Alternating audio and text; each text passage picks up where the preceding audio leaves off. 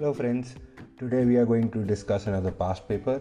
Uh, this is the October 2017 MRCP Part 2 test paper, and we just discuss a few questions from this past paper. Okay, so the first question is about treatment of angina. So, what they've asked you is that there's a 60 year old male who's a reformed smoker and who has uh, angina type of chest pain when he's walking up a steep hill. Other than that, his blood pressure is okay, his pulse is okay. So they're asking you which of the following is the best initial treatment for his angina. Is it amlodipine? Is it bisoprolol? Is it a nitrate or is it nicorandil? So the answer here is a beta blocker because according to NICE guidelines, uh, even in patients who have a stable COPD, that is a chronic obstructive pulmonary disease, you still give bisoprolol or any other cardioselective beta blocker like metoprolol, carvedilol as the first line treatment for stable angina. Nitrates are second line treatment because they do not have any mortality benefits. Calcium channel blockers are also second line uh, uh, treatments for angina, but not amlodipine because that is a vasodilator the calcium channel blockers that will help with, with angina are verapamil and diltiazem.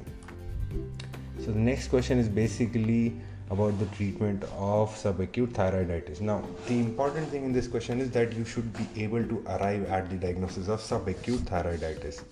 Remember, of all the hyperthyroid conditions, the only painful one is a subacute thyroiditis. So let's review this question. So it's a 42 year old female who had a flu like illness with palpitations, a tremor, sweating, and there is pain in her anterior neck, and she has also lost 3 kgs of weight. When you examine her, you note that there is a diffusely tender thyroid gland. That means this is a subacute thyroiditis. And I, we don't even need to look at the thyroid uptake scan, which would show a decreased uptake. So, what they want to know is what is the treatment of choice for subacute thyroiditis? The answer is it is supportive and with non-steroidal anti-inflammatory drugs like naproxen. You do not give antithyroid drugs. You do not give radioactive iodine. Unlike Graves' disease, you give painkillers or non-steroidal anti-inflammatories. Okay, moving on. So the next question is about the management of obstructive sleep apnea. So what they want to know is that how would you manage a 56 year old uh, man whose BMI is 35 and his Epworth sleepiness score is uh, 20 and he also has a history where his wife tells you that he snores very loudly and he is also giving a history where he has to drink up to four energy drinks per day just to stay awake and also is considering taking uh, caffeine tablets. So how would you what is the most appropriate um, uh, intervention for this patient? Is it uh, uh modafinil? Is it uvulopalato is it a nasal cpap or is it weight reduction? Gradual weight reduction. So the most important thing here is because he has symptomatic uh, uh, obstructive sleep apnea with a Epworth score that is low, the patient is at a significant risk of uh, get, uh, having uh, attacks of narcolepsy, especially considering his profession, which is he, that he's a cab driver. So the first line treatment here would be a nasal CPAP. Okay. A gradual weight reduction is also an important treatment in the long term, but that will not affect his uh, current status. So they're asking you what is the most appropriate intervention for him at this point. A uvulopalato is a surgery which is reserved for patients who fail CPAP or who are unable to use it because they are not able to tolerate it because of con- uh, conditions like claustrophobia. Modafinil will positively uh, impact his daytime sleepiness, but it will not uh, help the underlying uh, obstructive sleep apnea. This is a question about ethics, and I think you should just know the answer to this question without using uh, or searching for the answer and how to go about it. So basically, there's a 80 year old man who has suffered a collapse at home and uh, f- followed by a seizure. When he was brought to the emergency department, his pulse was 45, his blood pressure was 200 over 120, and a CT showed massive intracerebral hemorrhage. So he is not deemed suitable for surgical intervention by the neurosurgeons. You plan to discuss the resuscitation status with his wife. Which of the following is the most appropriate approach with respect to his status? So the options we might get confused in is that should his wife decide on resuscitation or can you as the emergency physician decide on resuscitation obviously you can decide on the need or the need for initiating or sustaining further resuscitation in a patient who's probably whose outcome is probably very poor. You cannot ask the wife in an emergency situation to decide whether she wants resuscitation to continue or not. You as a physician can decide when to stop resuscitation and then can go counsel the wife. Okay so moving on. This is a question that they frequently asked and you should know the answer to this and it is about a very commonly tested topic of polycystic ovarian disease. So basically, there's a young female with irregular periods and who has facial acne, and uh, her BMI is 38. Her fasting glucose is elevated, and her testosterone is elevated. So she, she has polycystic ovarian syndrome. What they want to know is which of the following is the most appropriate intervention to treat her symptoms. Is it a combined OCP? Is it metformin? Is it liraglutide? So the answer here is liraglutide. So the answer is lyra liraglutide. This question is about a 30 year old woman who has abdominal swelling and tiredness. She was previously fit and on no medication. She is found to be pale and covered in bruises. There is massive splenomegaly. So when you did routine investigations, you found that her white cell count is very very high. It is 256 into 10 to power 9. The normal range is 11 into 10 to power 9 and uh, when you did a blood film you found a gross left shield from myelocytes myelocytes metamyelocytes band forms and basophilia.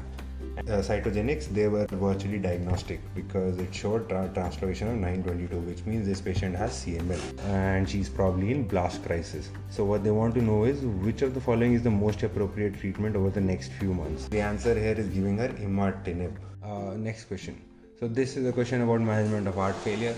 Uh, basically a 72 year old man who has come to you uh, with complaints of not being able to walk uh, 200 meters and uh, there's dyspnea on exertion basically and his current medications are ramipril, bisoprolol, spironolactone and furosemide. His blood pressure is normal, his pulse is normal, uh, his uh, respiratory examination shows bilateral uh, crepitations consistent with pulmonary edema and his ECG shows a left bundle branch block.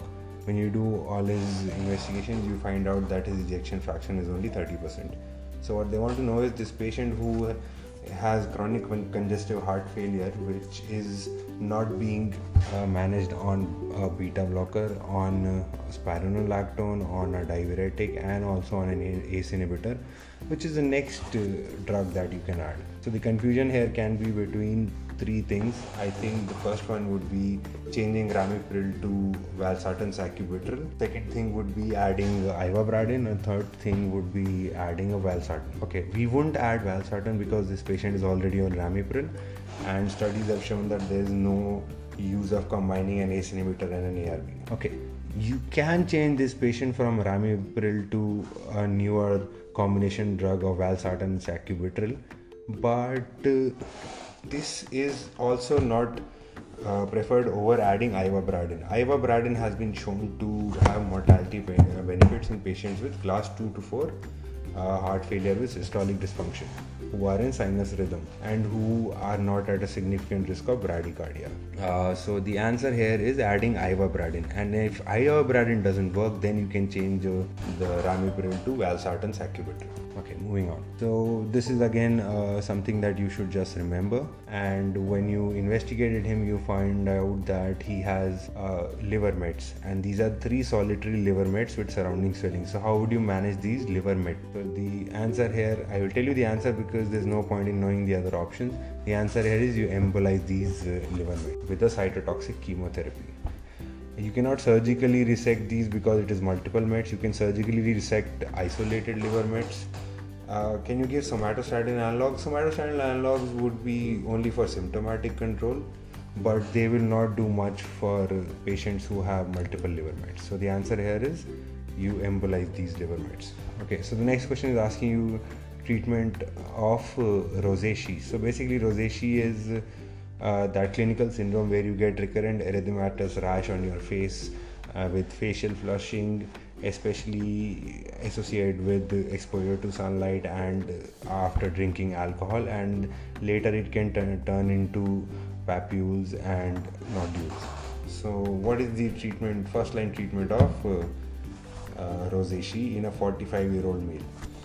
So, the answer is sunblock. You avoid the sun and you can treat uh, uh, rosacea. You can also add a metronidazole gel on top of the sunblock but the first line treatment is a sunblock. Okay moving on. Uh, this is a question where there's a 62 year old smoker with diabetes and who has come with a central crushing chest pain radiating to his left arm. So basically he has an acute coronary syndrome. You find that clinically his blood pressure is low and his pulse is also low. It is 40. His JVP is elevated and he has bi- bilateral crackles on auscultation. His ECG shows ST elevation in the inferior leads, that is the 2 3 AVF leads. So you give him atropine and his pulse doesn't improve. So what do you do next? So the option you might get confused in is do we transcutaneously pace him or do we proceed directly to the cath lab? So this patient if his blood pressure was stable and uh, then we could just take him to the cath lab and uh, do a primary PCI. But since his blood pressure is low, his heart rate is also low, despite giving atropine, the next best approach in the emergency department would be transcutaneous pacing, and then you can shift him to the cardiac cath lab. Moving on. So, this is a question about a 34 year old male who has come with sudden onset central crushing chest pain radiating to his back. Okay, so this is also something that you can know uh, and uh, base your diagnosis in these types of questions on. So, what are the various types of chest pain characteristics which help you identify uh, various diagnoses? So, a chest pain which is uh, central retrosternal radiating to the jaw or the left arm and associated with sympathetic activation is probably a cardiac chest pain or probably a chest pain of an acute coronary syndrome. A severe sudden onset chest pain that is radiating to the back is most likely a chest pain of uh, aortic dissection. Okay so in this question they're talking most likely about aortic dissection with this one line which says there's a male who has a history of sudden onset chest pain radiating to his back. So this pain began suddenly while he was helping a friend move his house. And he has no past medical history. He's a non-smoker but he is tall and plays basketball for a local team. So that is another hint that he may have Marfanoid habitus and he may be at risk for an aortic dissection. So when you do a chest X-ray, you find that there is no evidence of any cardiac failure and his 12 lead okay so this is the interesting part in this question his 12 lead ecg is showing st elevation changes in the inferior leads, the 2 3 AVF leads. So what they're asking is which of the following is the most appropriate next step? Do you refer him from for a PCI or do you do a thoracic CT angiogram? The answer here is you do a thoracic CT angiogram because firstly this is a 34 year old male with no real risk factors for having an acute coronary syndrome. The second thing is he has typical clinical features of a acute onset aortic dissection, probably a type A aortic dissection, which is causing lack of uh, blood flow in the coronary arteries also because of decreased systemic perfusion, and that may be causing the ECG changes. So, the answer here is you investigate him for acute aortic dissection, and if it is a type A aortic dissection, he needs to undergo surgery.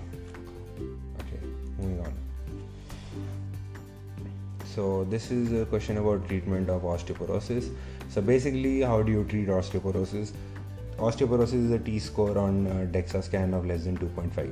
Okay, so you treat osteoporosis. First line treatment is always always your bisphosphonates. But sometimes the patients can't tolerate bisphosphonates because of uh, the various risk, uh, various adverse effects like your severe esophagitis, jaw osteonecrosis so, what is the second line treatment? So, this question basically wants to know the second line treatment of osteoporosis. So, this is about a 60 year old female with a T score of minus 3.7 and failed to tolerate uh, bisphosphonate. So, what do you do now? So, now you give her uh, denosumab. Denosumab is a rank ligand inhibitor. So, what does a rank ligand inhibitor do? It will block the activation of osteoclast because rank ligand is involved in activation of uh, osteoclasts. So denosumab is given as a subcutaneous injection once every six months. So this is the second line treatment.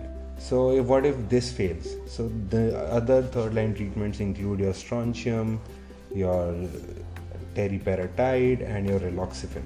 But the first line is bisphosphonate, second line is denosumab, which is a rank ligand inhibitor. Okay, so next question. So this is also an interesting question because not many people know the answer to it because we uh, don't usually see these uh, situations clinically. So basically, they're asking you treatments of Graves' ophthalmopathy. Okay, so this is a patient who is a 50 year old female with a history of Graves' disease and she was on a block, block replace regime and now she has come with worsening blurring of vision and loss of color vision so there was marked proptosis and her gp started her on high dose steroids but that didn't help. So what is the next uh, best line of management? So the answer for this is giving her rituximab. Rituximab is an anti-cd20 antibody. Then the third line uh, treatment for this would be a orbital decompression surgery. Okay, so the first line is steroids, which the GP already tried. The second line is rituximab, and the third line is surgical decompression. Okay, so moving on. So there's a, this is a question about treatment of uh, uh, end stage cardiac failure. Okay but this is an interesting question because this question involves having a moral uh, choice about treatment and that's what they want to know from you so what they're asking is there's an 80 year old man with end stage cardiac failure and he's on all the drugs like ramipril bisoprolol furosemide spironolactone. He even has a dual chamber pacemaker.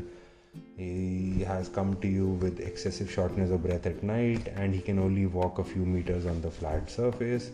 His potassium is high, his creatinine is high, and his transesophageal echo shows that his left ventricular ejection fraction is only 20%. So, what is the next most appropriate steps? I'll read out the uh, options because uh, we'll rule them out one by one. So, is it add digoxin? You cannot add digoxin because his creatinine is high. It will be very difficult to digitalize him with an elevated creatinine do you add valsartan? Well, he's already on ramipril, so there's no point in adding valsartan. Do you increase his furosemide? Increasing his furosemide would not much help him because he's probably on already on a maximum dose furosemide. Do you give him oxycontin? This is the answer here because this patient who has end stage low cardiac output failure with significant renal impairment and uh, NYHA class 3 4 symptoms. So, the best therapy for such a patient would be to reduce the anxiety and the distress associated with this condition and uh, improve his quality of life at this end stage. So, the answer here is Oxycontin. Okay, so this is another interesting question, not very commonly asked, but uh, let's just remember the answer. So basically, there's a 72 year old male with COPD and he has recurrent exacerbations. Uh, to be precise, three over the last six months, and his FEV1 during this exacerbation is only 45% predicted. So, which of the following is the next most important intervention? He's already on high dose salmeterol and fluticasone inhalers. Okay, so the options here are can you give him uh, montelukast? No, that is usually reserved for asthma patients, not COPD patients. Do you give him omalizumab? That is also reserved for asthma patients with high serum IgE level. Do you give him rituximab? Rituximab has no role in management of COPD. So the answer here is you can give him something called roflumilast. So roflumilast is a PDE4 phosphodiesterase uh, 4 inhibitor and according to some NICE guidelines it can be used as an add-on to the bronchodilator therapy for patients with severe COPD. Okay, so the answer here is roflumilast, which is a PDE4 inhibitor. Okay, so this is also an interesting question, and this is about treatment of a very commonly encountered condition and very commonly asked question. So basically, there's a 70 year old man with idiopathic Parkinson's and who's already on maximum dose of levodopa. But what is happening is that he's experience, experiencing wearing off episodes just 90 minutes after taking the last dose of his levodopa. So what can you do now? What drug can you add now? So basically, what they're trying to ask you is that he's on the correct treatment, but the levodopa is dose that is being delivered to his brain is not sufficient enough. So what do you do? So you add something called entacapone or tolcapone. So what are these? These are the COMT inhibitors which reduce the breakdown of levodopa and they can prolong its actions. Okay. So the answer here is you add entacapone. When will you add amantadine? So amantadine is uh, used for the treatment of dyskinesias in end-stage Parkinson's disease. Other than that, it has no clear roles. Okay, so moving on. Okay, so this is also an important question, and sometimes people get confused in this because the management for a similar condition has a different answer. So let's just read this out. A 25 year old woman has collapsed after getting out of the local swimming pool. So this is probably a cardiac condition. So her 12 lead ECG is showing a prolonged QT. What they want to know is how would you manage this patient initially. Now the options in which people get confused are: Do you give this patient a beta blocker or do you go for an implantable cardioverter defibrillator? So the first line treatment for long QT syndrome is oral beta blockers, and if these fail, then you can insert an ICD. Whereas, if a patient who has Brugada syndrome and has presented with a collapse, there is not much efficacy of giving uh, beta blockers. The first line treatment there in Brugada syndrome is uh, implantable cardioverter defibrillator.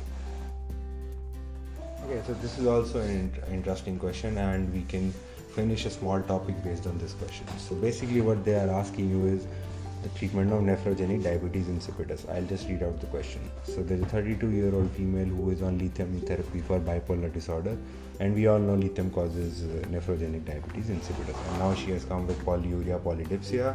When you uh, do her routine investigations, you find out that her urine osmolality is low even after fluid deprivation and even after giving her uh, desmopressin. That means she has diabetes insipidus because her urine osmolality is low after fluid deprivation, and we know that she has nephrogenic diabetes insipidus because her urine osmolality is not improving even with desmopressin.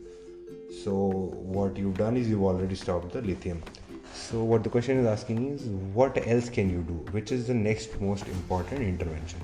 So, the answer here is you can give her thiazide diuretics. Thiazide diuretics cause a relatively mild hypovolemia and this will encourage salt and water uptake in the proximal tubule and relieve symptoms of diabetics uh, nephrogenic diabetes insipidus. Okay.